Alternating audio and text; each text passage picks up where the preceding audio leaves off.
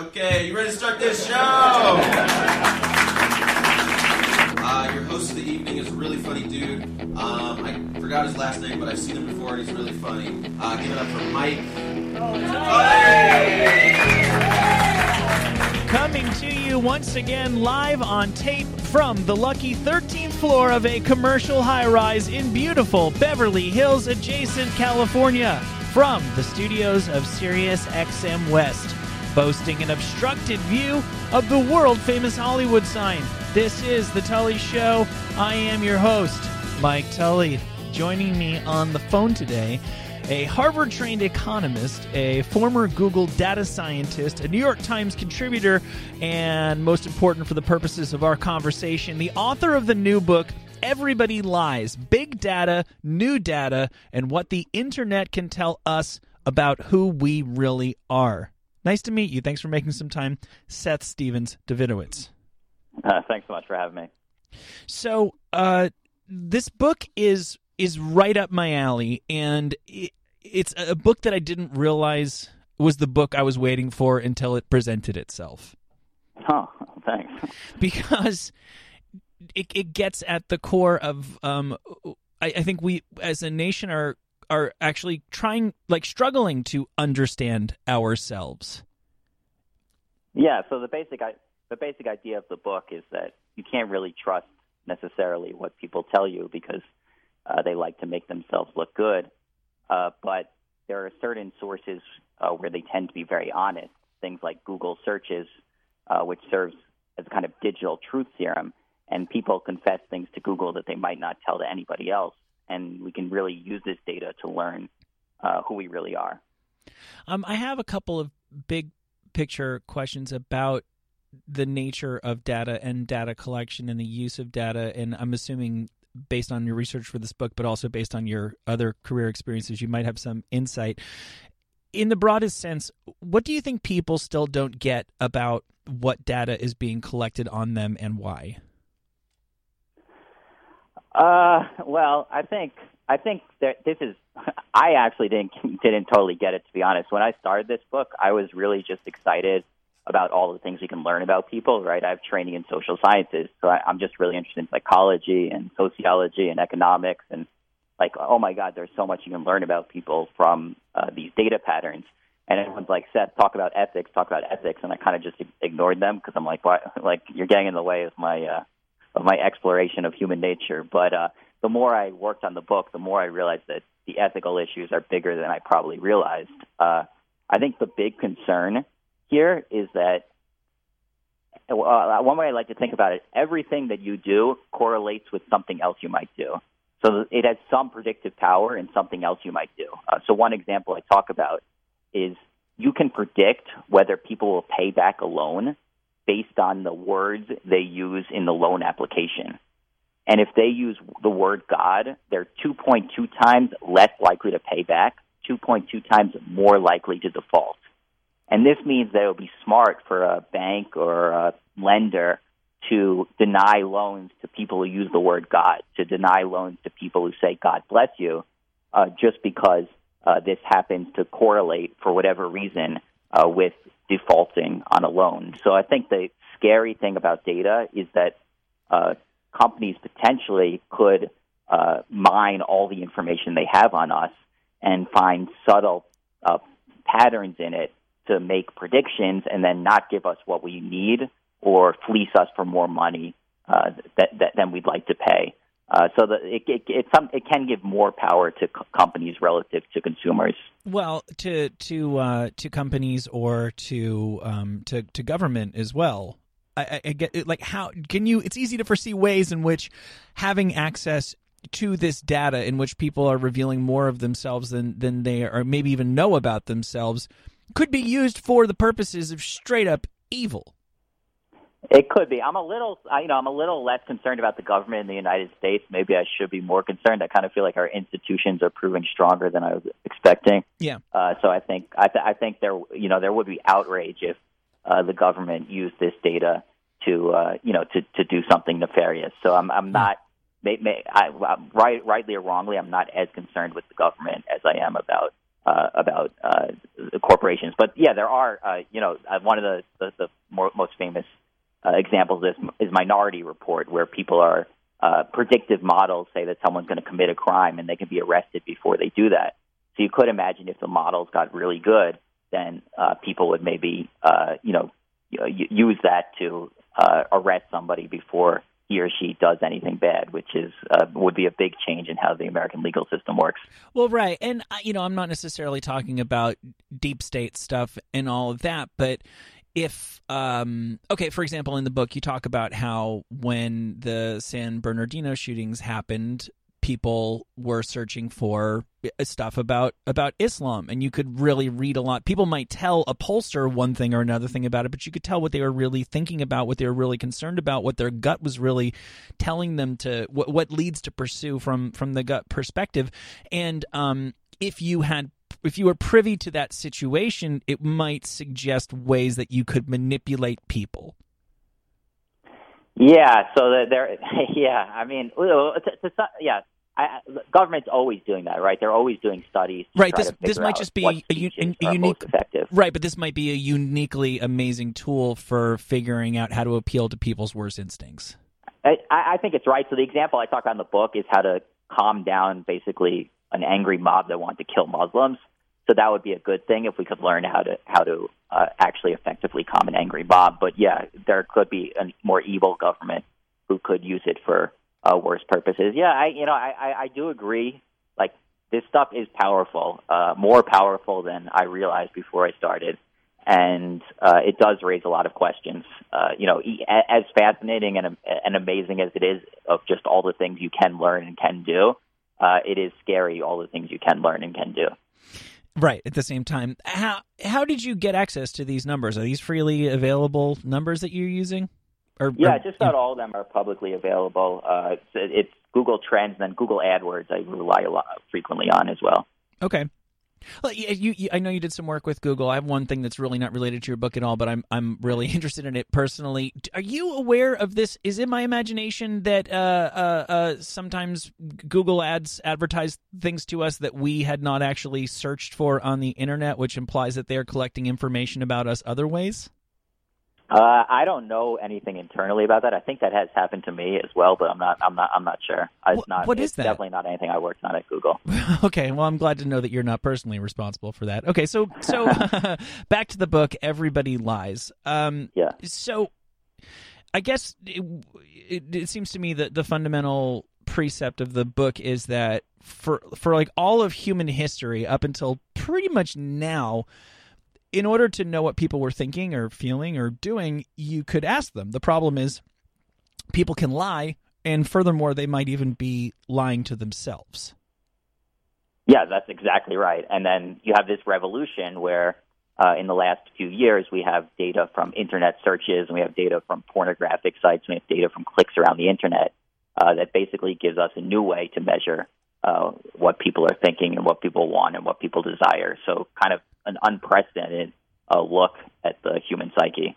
So, here's the statement from the the press release on the book that I'd like to uh, expound upon a bit. Um, how people it talks about how people really feel what they really want and the secrets we harbor even from ourselves what is your single biggest takeaway uh, in the in the broadest sense about people from this well, I, I, I sum it up as we're all a mess uh, because I think uh, if you if you look at if you look at you know what people say to to each other or on social media, they tend to be uh, you you kind of get it's a very uh, curated uh, view of people, and then when you see what people are searching, you know, at 2 a.m. or 3 a.m., the anxiety and the insecurity and the horniness, and uh, it's it's a it's a it's a kind of a a messier view, window into the human psyche than we usually see. Uh, it actually made me it kind of it, you would you would think that it would be really really depressing to spend five years uh, studying human beings' weirdest and darkest thoughts. Uh, but I actually found it kind of comforting because uh, you know I think you feel I think you know I beat myself up a lot that I find life difficult or uh, you know about my insecurities or my anxieties or uh, my wicked thoughts or, or my narcissism or any of these factors. And I think when you kind of study the real data on people, uh, you figure everyone's kind of kind of the same. Right. Um, I, I thought it was uh, amazing. You, uh, if if I have the number correctly, you say in the book that uh, there is there is a single most popular porn video. Oh yeah, uh, yeah. Yes. Uh, The- the- are you the- allowed to say that? Oh, what sure, kind we, of language? we, we, we can we can use we can use whatever language we want. Yeah. The the uh, the Okay, uh, I was just on I was just on CBS this morning, so I'm I'm like very uptight because that's okay. show. You so I'm weren't able to talk to them about great body, great sex, great blowjob. no, they said no. You can't use the word blowjob on CBS this morning. the biggest the biggest hit in the history of pornography. Great body, great Yeah. sex, great blowjob. And that you you said, if I have the number right, that um one thirtieth as many people have seen that video as have streamed Gangnam Style on YouTube, which is like the biggest music hit of all time. yeah, and, and I, I also just I, I use that as an example of how little uh, we pick up in in social media because uh, on social media, Gangnam Style is also uh, shared tens of millions of times, uh, but of course. Uh, great body, great sex, great blowjob is never shared on uh, Twitter or Facebook, right? Yeah. So it, it is it is kind of interesting, just the parts of the human psyche that are missing entirely from social media.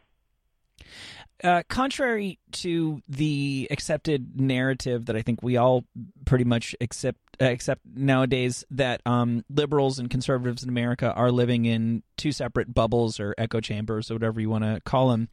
Um, you found that that's not really the case, and that a surprising number of people are getting their news from the other side of the political aisle.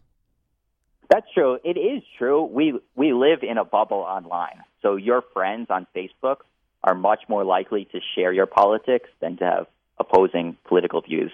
And the news sites you go to are much more likely to be visited by people who share your political views than people who don't share your political views. But the uh, the, the but but but what I think people miss is that that's also true offline. Uh, the our work colleagues are much more likely to share our political views than not, and our family members, our friends, all much more likely than not to share our political views. And if you actually do the math, uh, you're more likely to come across opposing political views uh, online than offline. So uh, it, it, it, is uh, segregated, it is a bubble, uh, but it's actually less of a bubble than uh, our offline worlds. And I think the number that you used in the book was uh, 45, 46% of somewhere in the 40s of people who identify with one side of the political spectrum have at least occasionally use uh, news sources from the other side. That's not that's not that bad. That's way way better than what I assume and what what I frankly I experience. Uh, yeah, I mean, it, it obviously could depend on the person. I think what, so. One of the things with social media, for example, is uh, are it, it puts us in contact with people that we're uh, not that close with. Right? Facebook, we're friends with, uh, you know, people with from high school that we don't necessarily wouldn't necessarily uh, hang out with, but we, we're Facebook friends with them. And these kind of weak ties are much more likely to have opposing political views. Uh, so, so when we hang out uh, uh, offline, uh, we tend to limit our, our interactions to a small group of very, very close friends who share our political views. But online, we sometimes get, uh, you know, the, the the crazy high school friend who has uh, totally wacky views from our perspective.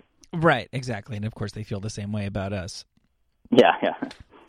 Um, I thought it was interesting that, uh, of course, people are um, concerned about their appearance. Probably, in many cases, deeply paranoid about their appearance, and uh, many people search about, you know, weight loss or, or cosmetic surgery, and the number of men who are doing that is quite a bit larger than I would have guessed. I would have guessed about twenty percent you know to 80% for for who's going to be searching weight loss would be men to women but it's it's it's nearer to half Uh, yeah, it's, it's less. It's less than half, but not much less than Yeah. half. Yeah, and you see it come up like one. Of, I, I talk about when you look at uh, searches related to how to change one's breast. Like that's a classic example. We think of who wants to change their breasts. Women want to make their breasts bigger or firmer, uh, but about 20% of these searches are men looking how to get rid of man boobs, uh, which is an insecurity that you know isn't talked about as, as frequently. It's kind of uh, I think uh, men probably are pretty embarrassed about that, but uh, it, it, it's it, it's another it's something that's revealed on the internet. yeah that's true because um you you'll some some women will get breast augmentation and will deny it but i feel like more and more people just own it. They wanted to do it and they did it and they like the way it looks and who cares what you think. You're not going to find a lot of guys who go around telling you about how they elected to have their man boobs removed. Yeah, or just that they're, you know, a woman might joke about how their their boobs are small and they wish they were bigger, but men maybe are less likely to joke about how you know they, they have man boobs or how insecure that makes them. But it, it definitely does, and it definitely bodily insecurity is not limited to women by by any by any stretch of imagination. Um, and uh, speaking of uh, various sizes of various body parts, I, I thought this was incredible. Uh, I actually already brought this statistic up in today on my other radio show, the the Jason Ellis show here on Sirius XM. We were talking to the um, the plus size model Ashley Graham. The the fact that y- you pointed out that I think 2014 was the tipping point when searches for how can I make my butt bigger past searches for how can I make my butt smaller. yeah, that is yeah. a critical just, sea change just, in our culture. I mean, yeah, it's kind of fun to see the rant, like kind of the arbitrary nation of, of notion of what's attractive and right? how things can go in and out of, of favor. So I think most women, you know, 20 years ago, the idea that uh, you know when you thought of butts, it was always my butt's too big. How do I make it smaller? How do I make it smaller? And now it, uh, it's changed in society. How do I make it bigger? And yeah, yeah, it, it's it's reached its uh, tipping point, I guess.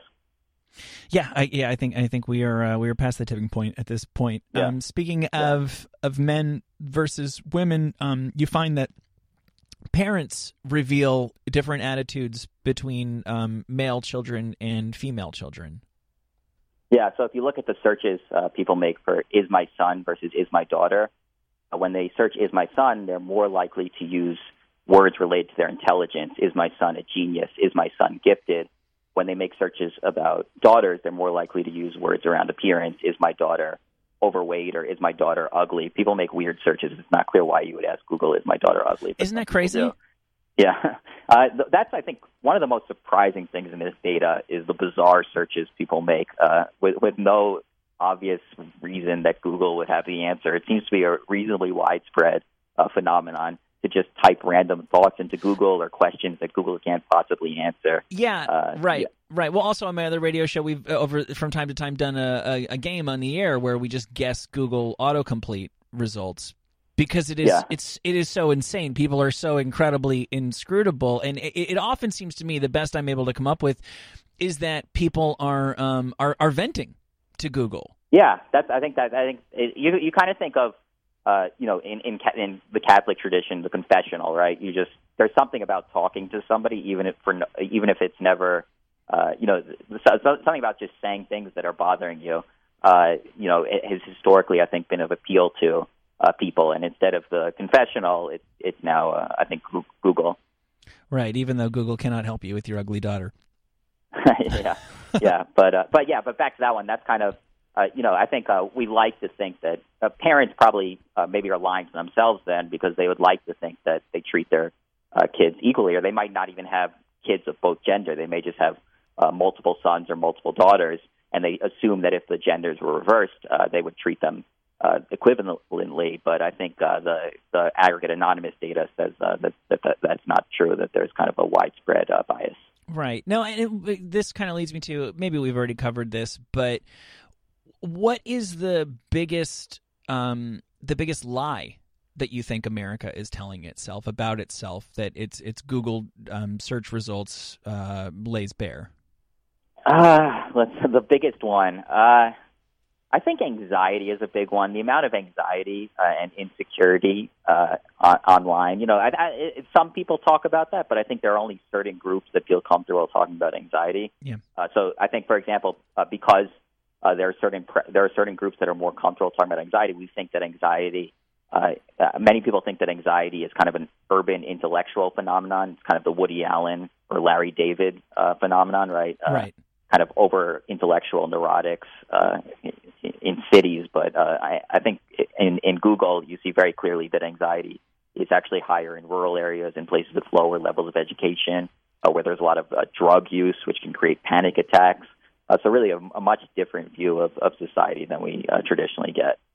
I'm talking to Seth Stephens Davidowitz, the author of the new book, Everybody Lies Big Data, New Data, and What the Internet Can Tell Us About Who We Really Are. There was some stuff about. Um, about sex in the book that I found really interesting, particularly about um, I don't know how you would say this about the how different genders uh, view their skills and their willingness or desire to improve those skills.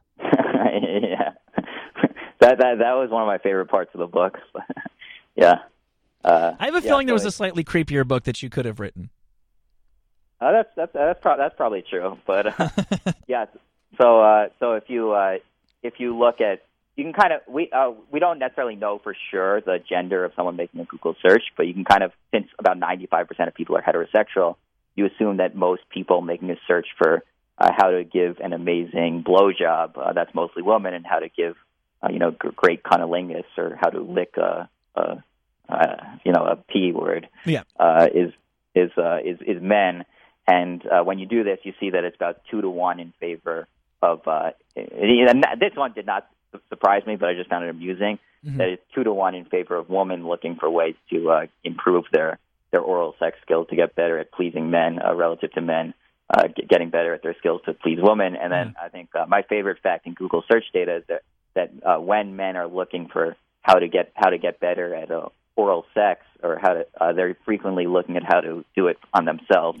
Uh, Yeah. Think about about as many searches asking how to give themselves oral sex as how to uh, give an orgasm to a woman. That's crazy. One more thing that Google cannot possibly help you with. yeah, yeah. I mean, there's also yeah, there, there's a lot of delusion. I think uh, online. So yeah, so I think you kind of get a, a sense of men as both selfish and delusional from that from that comparison, right? So you said that you take comfort in um, knowing that we are uh, all very much the same and united by you know anxieties and insecurities and stuff like that. But would you say in general you have a better or worse view of America or humankind based on finding out all this hidden data about them? Uh, I, I can't lie. It, I, I, it's worse. like, okay, look, if people lie to make themselves look good, they're generally going to, uh, you know, they're generally going to give up themselves. We're generally going to have a falsely positive impression of who people are. So we're going to get much less racism than there actually is. Uh, so, and you know, much less anger or you know, murderous thoughts. I talk about all of that. Uh, ch- child regret. I talk about all these factors, uh, these things in my book that people rarely, rarely admit, uh, but but do uh, happen with uh, some frequency. So. Uh, you know, I do think there is a, a darkness uh, that is usually hidden from from society, uh, but I, but I also think that you know I think it's better that we know this. Uh, if if we you know we we can potentially use this information to uh, improve society. Kind of learning about the world's problems uh, and difficulties is the first step towards improving them. So I hope that this can help uh, help lead that. So, um, yeah. Speaking of some of the darker elements of uh, of of humankind and of America, as I mentioned earlier, um, y- you you believe that your light shed your work shed some light on just how racist America is. Yeah. Okay, what yeah, you, what you come was, up with? uh, yeah, that's not maybe not surprising now, but when I started the research in 2012 and everyone thought we lived in a post-racial society, hmm I was just like kind of blown away by the frequency with which people made uh, racist searches on Google, particularly uh, looking for jokes mocking and humiliating African Americans. Particularly on Martin Luther King Day. Yeah, yeah, That's yeah. I mean, there, there are all these disturbing facts in the data. Uh, I don't want to depress your listeners too much, but uh, there is kind of this contrast between you know you see you have these these these images of uh, that you see on TV where everyone's kind of uh, you know saying all the right things and saying how uh, and, and saying all the politically correct things, and at the same time uh, on their computers are uh, doing much nastier uh, things. So yeah. And I always feel like, particularly when it comes to, um, you know, uh, how how do I how do I murder my neighbor or something? There's got to be a substantial portion of people who would love to know the answer to that question, who just don't feel safe googling it. So the the number that you come up with is probably very low of the people who are fantasizing and maybe even actively plotting to murder people in their lives. Yeah, I think that's true. It, it, it, it's some, it's somewhat hard at this point. I think we're early in this data in this uh, data analysis stage to try to figure out exactly how to make sense of the absolute Google search data because it's not like it may seem like you type every thought you have into Google, but that's not true. Uh, I can guarantee you, you do not type every thought you have into Google. Uh, you type thoughts when you happen to be around a computer, or you think that that's on Google, or lots of other, or you know, whatever reason, or you're not distracted by something else at the time. So uh, yeah, so we're, I think we're just as a survey is only a small percentage uh, of, of people, but we extrapolate to a larger number. I think we have to learn how to extrapolate the Google search numbers to uh, get a more uh, a, a national number. Yeah, and I guess that's kind of the last subject that I wanted to go over with you is uh, is where do you go from here? Wh- where will you take your work, and what is the what are the next frontiers for this kind of work? Uh yeah, I mean, I'm I'm I don't know. I kind of want to take a long nap because I've been I've been working pretty hard on on the, on this book, but uh I do uh I I just think there's I I I think like we're just, you know, at the tip of the iceberg in this. There's just so much more uh, to learn. So I just kind of want to keep exploring it. I, anxiety is one area I keep on want to, wanting to research and coming back to because, uh, you know, I, I, I, I, I've done a lot of research already on what on what causes it, uh, which a lot of the things have totally surprised me. Don't seem to be the things we traditionally think of as causing anxiety. Like what? But I think, uh, what? Like what?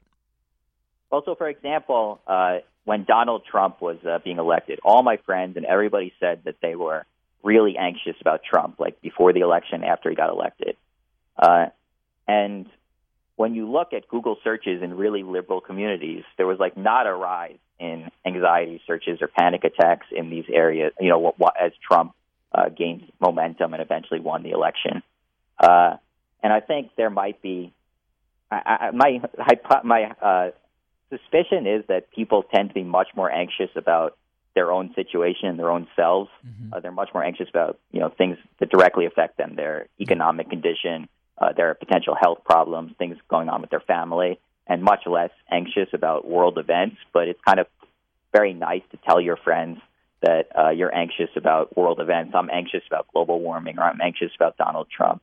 Uh, you know, your friend, your friends will say, "Oh, you're such a great person. I understand." Whereas if you say, "I'm anxious about you know how many books I'm going to sell," or uh, you know I'm anxious that a girl hasn't called me back uh, for a few days. Uh, you know I think y- y- your friends maybe are less uh, apt to uh, be sympathetic in that situation. Right. Well, the proof is just in the pudding and in people's actions. And um, there are people who uh, want to make more money who are applying for jobs and you know trying to get put themselves in a position to make more money. And there are people who are pursuing all kinds of things. For uh, as many people as I know who are, you know, outraged and pulling their hair out about Donald Trump, I don't see a whole lot of them who are actually like taking to the streets and investing any real time or capital.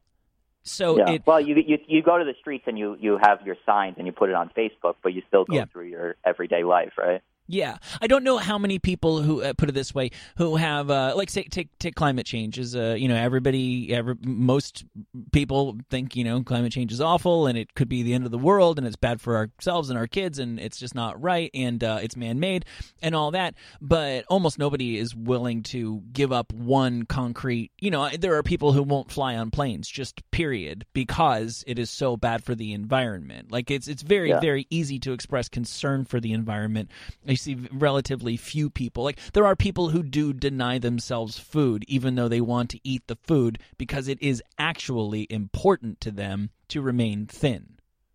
Yeah. You know. Yeah. Yeah. That's a good, that's a, that's a good way to look at it. Yeah. I think yeah there are more people who are on diets uh, of, of food to be thin than are on uh, diets of energy consumption to uh, protect to uh, prevent climate change. Yeah.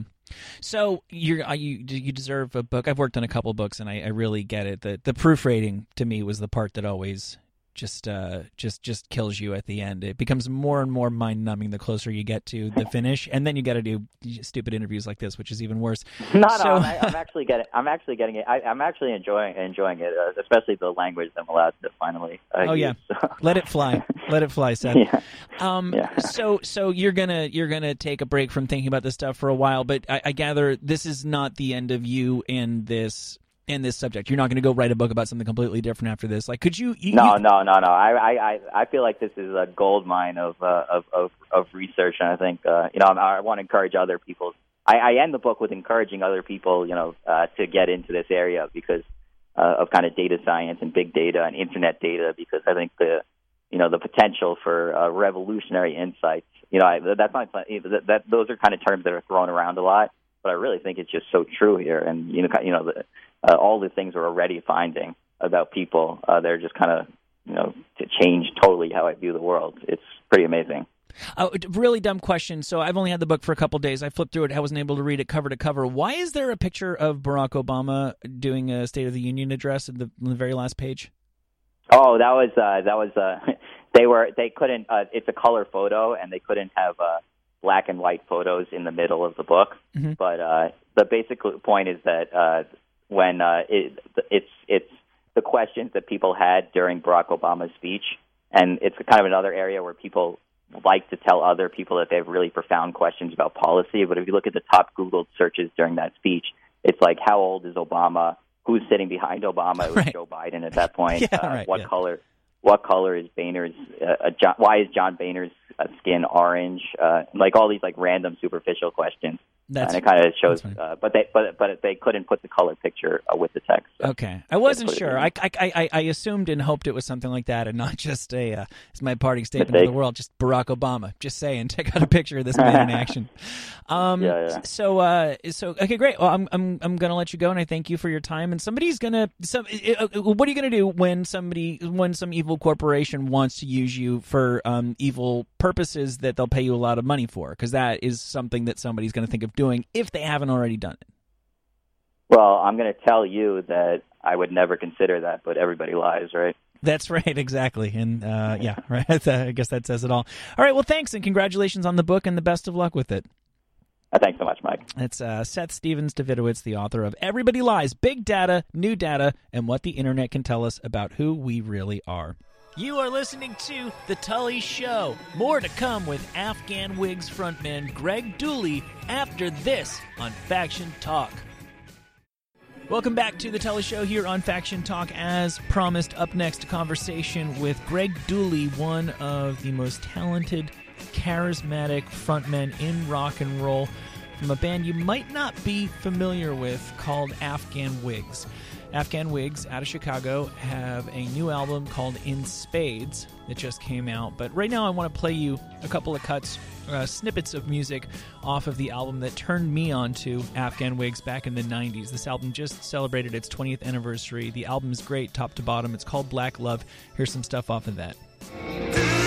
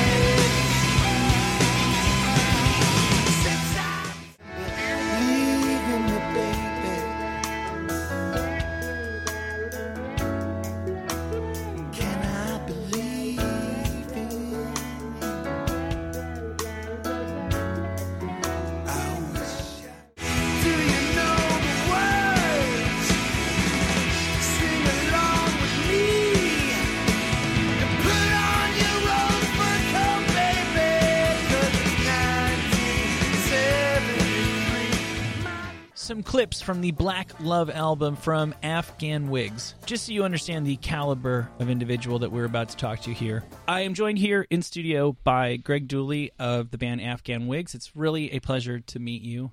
Nice to meet you too. Sir. I have been enjoying your band for for some time. Thank you. I feel like I need to do a little bit of background on your band.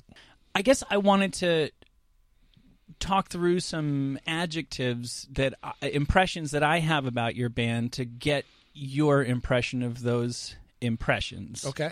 Okay, w- w- uh, something that I love like above all in rock music is um I guess transcendence Good is word. is the word that I would use. I like a band that tries to hit the home run, Mm-hmm. and Afghan Whigs hit home run after home run. sure. Do you are you aware of that? Is that something? you- Absolutely. okay. You know, love to hit the home run. And where where would you say that comes from? um, it comes from uh, uh, um, probably my imagination and my and my my taste for the epic. You know, like I when when I was a kid growing up in Hamilton, Ohio, uh, you know, getting big kicks took you to get them. Not, Yes. you know what I mean. So like I had to interact with them. I uh, um, I grew up uh, uh, with a Catholic mother who, uh, um, you know, was big on the Roman Catholic experience. And, Yeah, so did and, I. And the you know the mass. I was an altar boy So was I. um, that that really formed me, and, and not in a religious way. Right, but In it a- explains all the organs on your yeah, albums. yeah, organs, uh, the presentation, the Yeah. pomp. I really loved that, the look, Mm-hmm. you know. Um, and uh, I've often said, like, if I had to go to church, you know, I at least had to be on stage while I was there. So Isn't it? And you made at least one music video that kind of. yes, exactly. Yeah, right. Mm-hmm. Isn't it amazing how terrible the music is in the Roman Catholic tradition? Well, it's really dour. You know, it's it's really like there's no the uplift is few and far between, and that's why like when I went to uh, um, uh, other denominations, and especially like you know Baptist churches, and Sure. where like people, you know, there was a joyousness and a a, a, a throwdown. You know, whether I agreed on a, any kind of theological level, it didn't matter. People were having a good time, and they were singing, and they were singing with joy. Yeah. and and and that's you know largely lacking from. But there was there's also something about. Um, you know when they really turn that organ on and it and it fills you up i mean it's it's attention getting so uh um i did i did like the the grandness the grandiosity of of, Right. of, of the of the church Just how big can that pipe and the pipe organ be? absolutely and and the answer is very big very tall. It's very, very tall. Yeah. Uh, another thing that I personally gravitate to in rock and roll um, that I think you have in spades in every project you've been affiliated with is I would use the word class. There's a you're it's a classy rock and roll operation that you are running and that is not always the case and in a lot of ways that flew in the face of many of the most popular bands uh, from the 1990s and uh, uh, do do you agree with that? Well, like at a certain point, I remember um, I I would go watch bands, and I'm like, man, you, I, I don't really necessarily want you to look like me. I want you to look like you thought about this, and Yeah. that it's kind of a big deal, and Right. and that we're coming. It's an it's an evening out. Let's sort of act. Let's make it special. So, um, you know, and a, a lot of my a lot of my heroes did just that. You know what I mean? There were, you know, I mean, there, uh, there were plenty of like blue jean and t-shirt bands that I've liked, but I, I, I really loved what David Bowie did. I really loved what uh, Prince did. You know, for, for for two examples of, of, of how to present yourself on stage. Um, that that look wasn't lost on me, and uh, um, and another you know, Nick Cave, for instance, does it very Sure. very, very well as as well. So when I go see a show, I want to see. Jack White also is very very very good at at, at presenting himself that way. So th- th- those are just some examples of you know people that I like and and and that I uh, feel a connection with. Right. A, a- a word that comes to mind for you as a performer is, uh, to me, is flamboyant, which is such a loaded word in our culture nowadays because it's usually now code for gay. Right. And there's nothing, not that there would be anything wrong with it if there was, but Sure. there's nothing gay about the way you perform. You're Right. a thoroughly heterosexual man wearing very feathery jackets. Right. And that was a part of rock and roll. Mick Jagger would be a classic example of Sure. that. Um, and you, how how conscious were you? Was there ever a point in your in your life when you were a younger person where you had to come out of your shell to do that? The first time I played in a band, I was really kind of I, I, was- I was nervous because there, there's a there is a vulnerability when you perform in front of people that there's no hiding and and the first time I performed in front of anyone were my schoolmates at a battle of the bands when I was 14. Those are your peers. And, uh, you know, I mean, and you're going to see them on Monday, you know what I mean? And, and, but I realized if I didn't do it, that I'd be suppressing something that was inside me, A, and B, I had plans to, you know, get out of that town as fast as I could anyway. That was a conscious thought when yeah, you were I- growing up. yeah, a- absolutely. Like I, I felt, I felt penned in early on. So uh, I, I was, I was making escape plans in the single digits. Right. So Okay. So committing hard was the only option. absolutely. I see. So you have uh, a, a new album, a great new album. I, they sent it to me yesterday called um, "In Spades," and congratulations on Thank on you. that. How hard is it to not um, r- repeat yourself?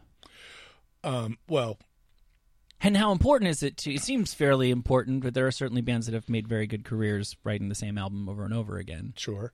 But even then, even like, I mean, a, a perfect example of that would be like maybe ACDC. And they have what you could probably call a formula, but like whenever, whenever they would step out of that formula, that's when they were, that's when they got interesting to me. Yeah. Uh, um, I I I feel like I'm on a constant evolutionary process with recording. I this is my 15th record that I've made with my various groups and guises, and uh, um,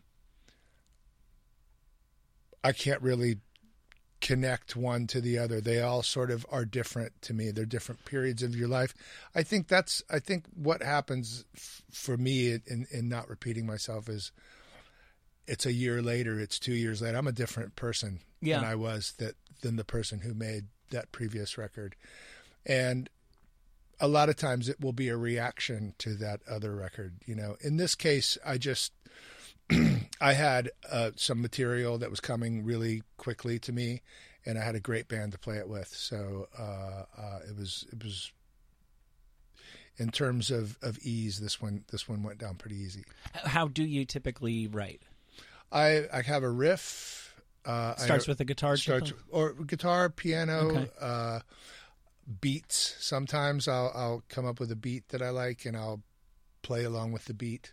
Yeah, there's a couple songs in the new album that I could see that could very well um, that be, that that, that happened that way.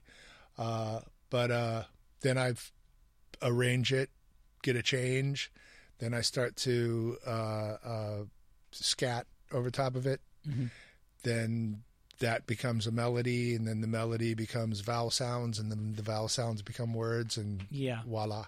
Right. I guess that's uh, yeah. Right. Right. Right. I guess that's about the way it works for just. I mean, there's certain people who I think are kind of every now and again you must have you get a song whole, or at least or at least I- you get you get a, a hook whole top to bottom, and that just feels like divine intervention. the song Birdland, uh, the first song on the record, uh, wrote that song in 10 minutes Yeah. and it just happened. And th- I, I never wrote the lyrics down. It's a stream of consciousness.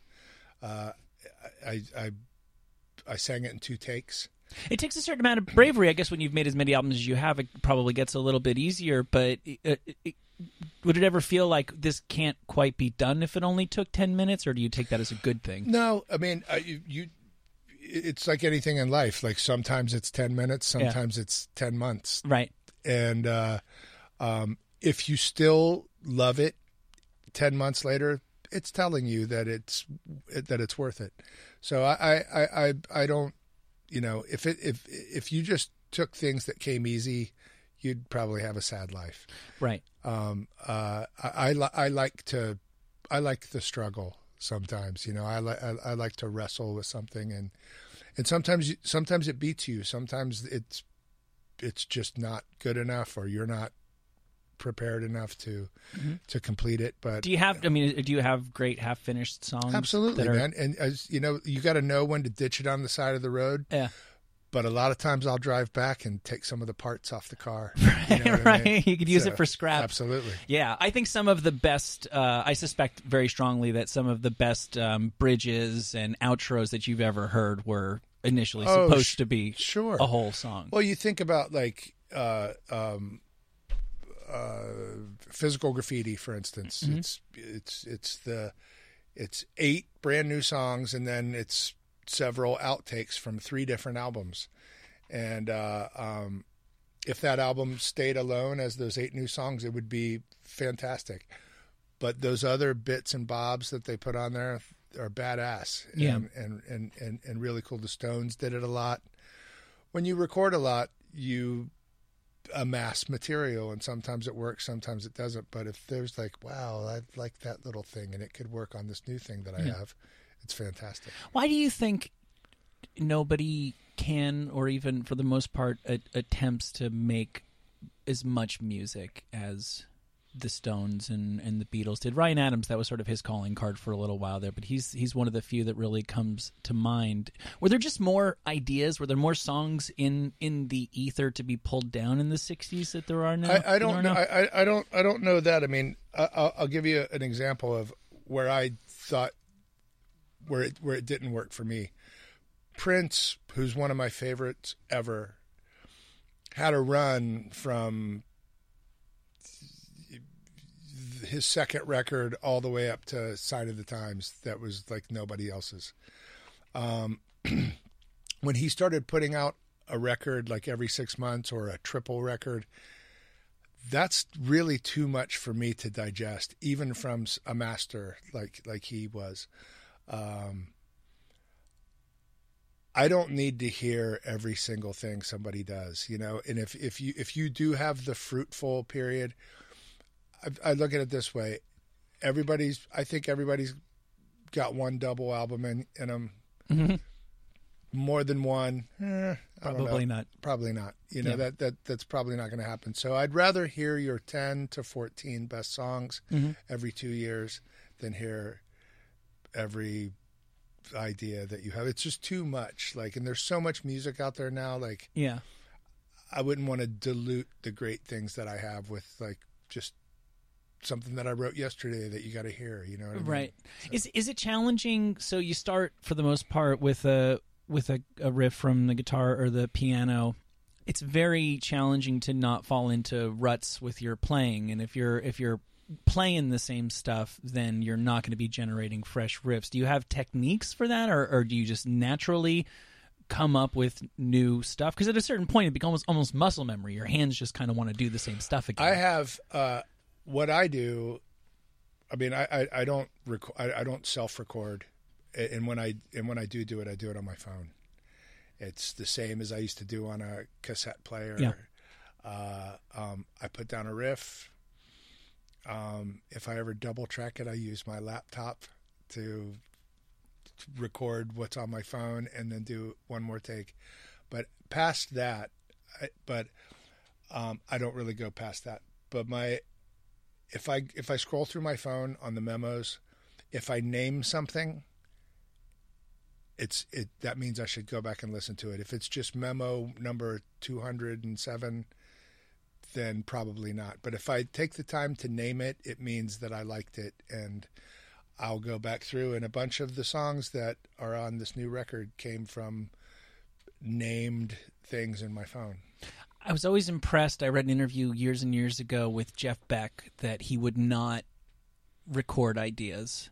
The idea behind that being if it's a good enough idea, I won't forget it. That's that's the way that I test it. And I'm how many songs did Jeff Beck lose because of that? Because we've all had that experience. You find a cassette of yourself, you go, oh shit, Yeah. that that that fucking thing. That's a great bit right there. Yeah, I mean, look look at look no further than Keith Richards Yeah. Mm-hmm. in Satisfaction. You know, like had the riff, was going to bed, thought he'd remember it tomorrow, thought better of it, and laid it down. You know, that Apocalypse Now ski uh, water skiing scene not as cool without that riff. Right, So- exactly. I, I, I have to let you go in a minute, so I just want to ask you about the. You're going out on a huge tour.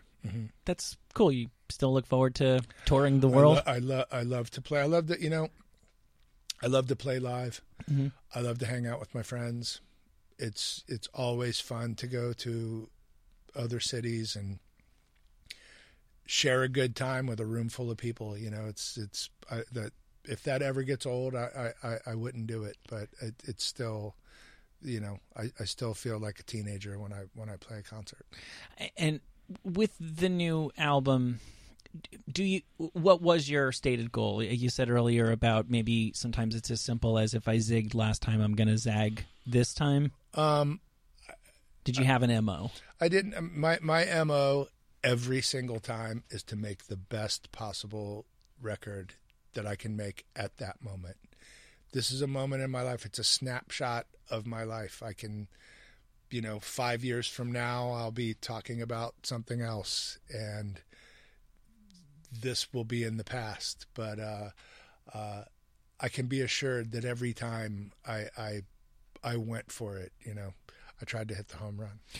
Well, yeah, I think you pulled it off. It's a really good. It's a really good record, and it's got a, a nice variety of sounds. And I don't need to tell you, it's on the record. It's good. It's thank good, you. and I hope everybody listening to this is gonna check it out. Um, the name of the album is In Spades. By the time people hear this, it will have been released. You are at Mr. Greg Dulli on Twitter, and people can get your tour dates, etc., at AfghanWhigs.com.